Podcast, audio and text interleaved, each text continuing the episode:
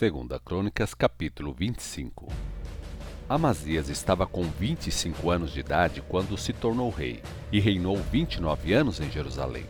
O nome de sua mãe era Jeoadã, e ela era de Jerusalém. Ele fez o que era bom aos olhos do Senhor, mas não de todo o seu coração. Quando viu que estava firme em sua posição como novo rei, matou os oficiais que assassinaram o rei, seu pai. Contudo, não matou os filhos deles, mas seguiu a ordem do Senhor escrita na lei de Moisés, onde o Senhor disse: Os pais não morrerão pelos pecados dos filhos, nem os filhos pelos pecados dos pais. Cada um deve prestar contas pelos seus próprios pecados.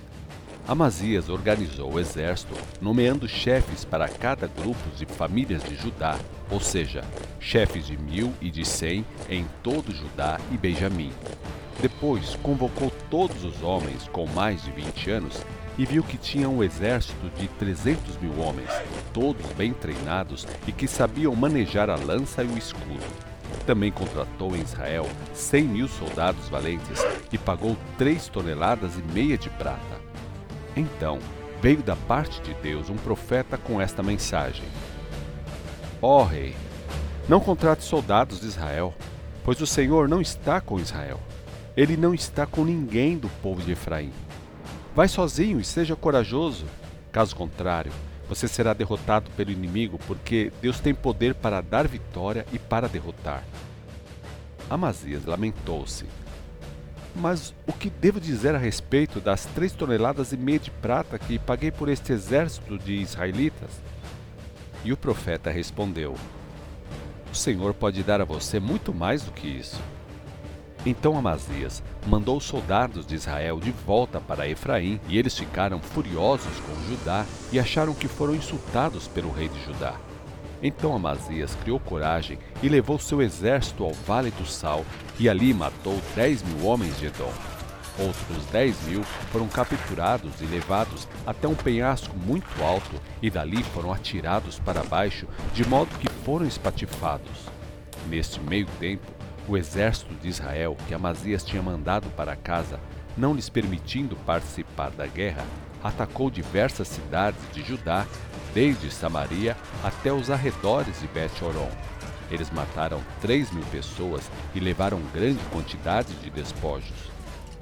Quando o rei Amazias voltou da matança dos Edomitas, trouxe consigo os deuses do povo de Seir e os estabeleceu como seus próprios deuses, curvando-se diante deles e queimando incenso.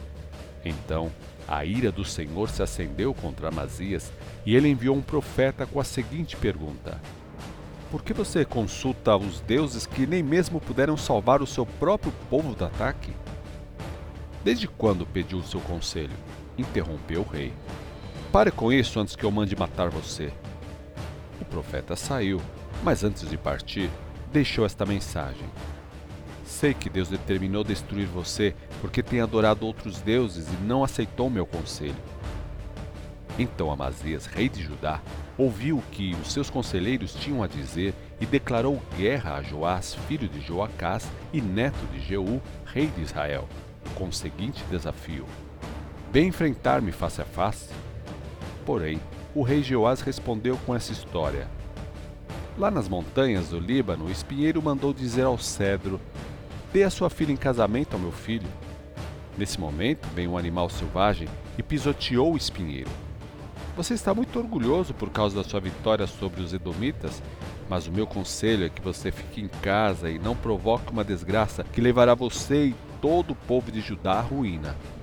Mas Amazias não quis ouvi-lo porque Deus estava planejando entregar Amazias e seu povo a Jeoás pelo fato de consultarem os deuses de Edom.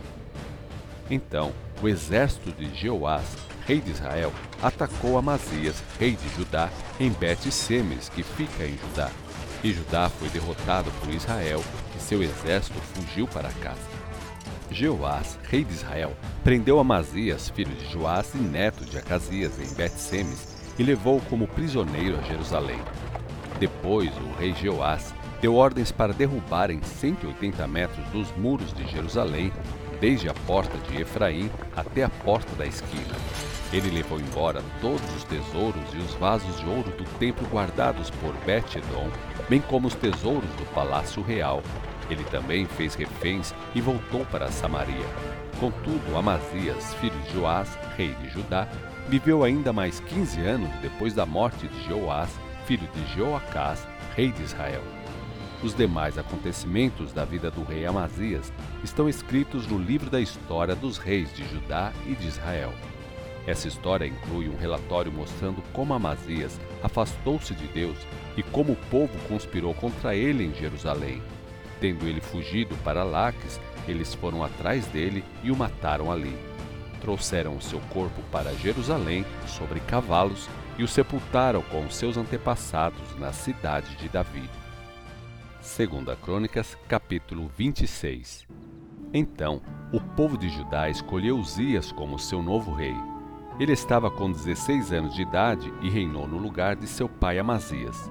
Depois da morte de seu pai, ele reconstruiu a cidade de Elote e a devolveu a Judá. Uzias tinha 16 anos de idade quando se tornou rei e reinou 52 anos em Jerusalém. O nome de sua mãe era Jecolias, natural de Jerusalém. Ele seguiu os caminhos de seu pai Amazias e fez o que era bom aos olhos do Senhor. Enquanto Zacarias viveu, Uzias buscou agradar a Deus. Zacarias era um homem que tinha visões da parte de Deus e instruía Uzias no temor de Deus. Enquanto o rei seguiu os caminhos do Senhor, Deus o abençoou. Ele declarou guerra aos filisteus, tomou a cidade de Gate e destruiu os muros dessa cidade e também os muros de Jabne e Asdod. Depois reconstruiu cidades próximas à região de Asdod e em outras partes do território filisteu.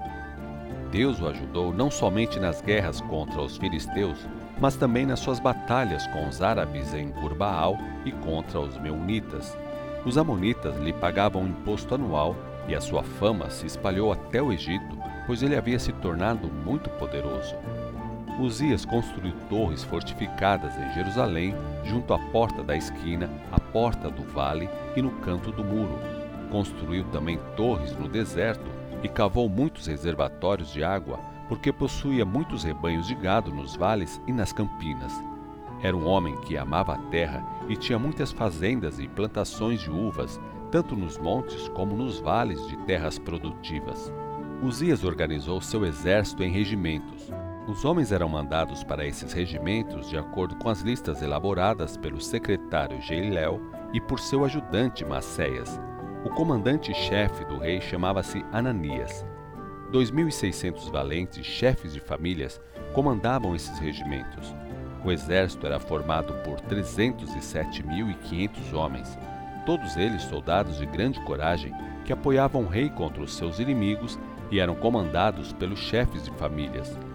Uzias entregou a todo o exército escudos, lanças, capacetes, couraças, arcos e fundas para atirar pedras e construiu em Jerusalém máquinas de guerra para atirarem flechas e pedras enormes, usadas nas torres e nas muralhas.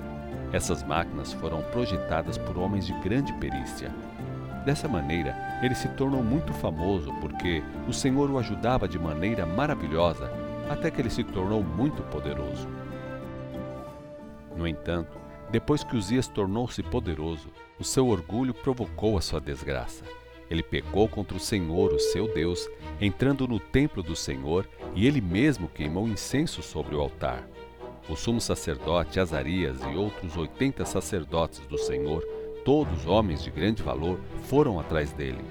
Eles o enfrentaram, dizendo: Não cabe a você, Uzias, queimar incenso ao Senhor.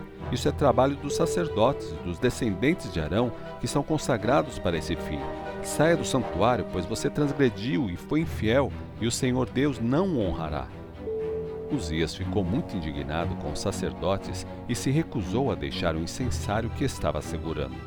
Então, na mesma hora, na presença deles, diante do altar de incenso no templo do Senhor, a lepra apareceu na sua testa. Quando o sumo sacerdote Azarias e os outros viram a lepra, expulsaram Uzias imediatamente do templo. Ele mesmo se apressou em sair dali, porque o Senhor o havia ferido. Assim, o rei Uzias ficou leproso até o dia de sua morte e viveu sozinho, separado de sua gente e do templo do Senhor. Seu filho Jotão ficou encarregado dos negócios do rei no palácio e de julgar o povo na terra. Os demais acontecimentos do reinado de Uzias, no início ao fim, foram registrados pelo profeta Isaías, filho de Amós.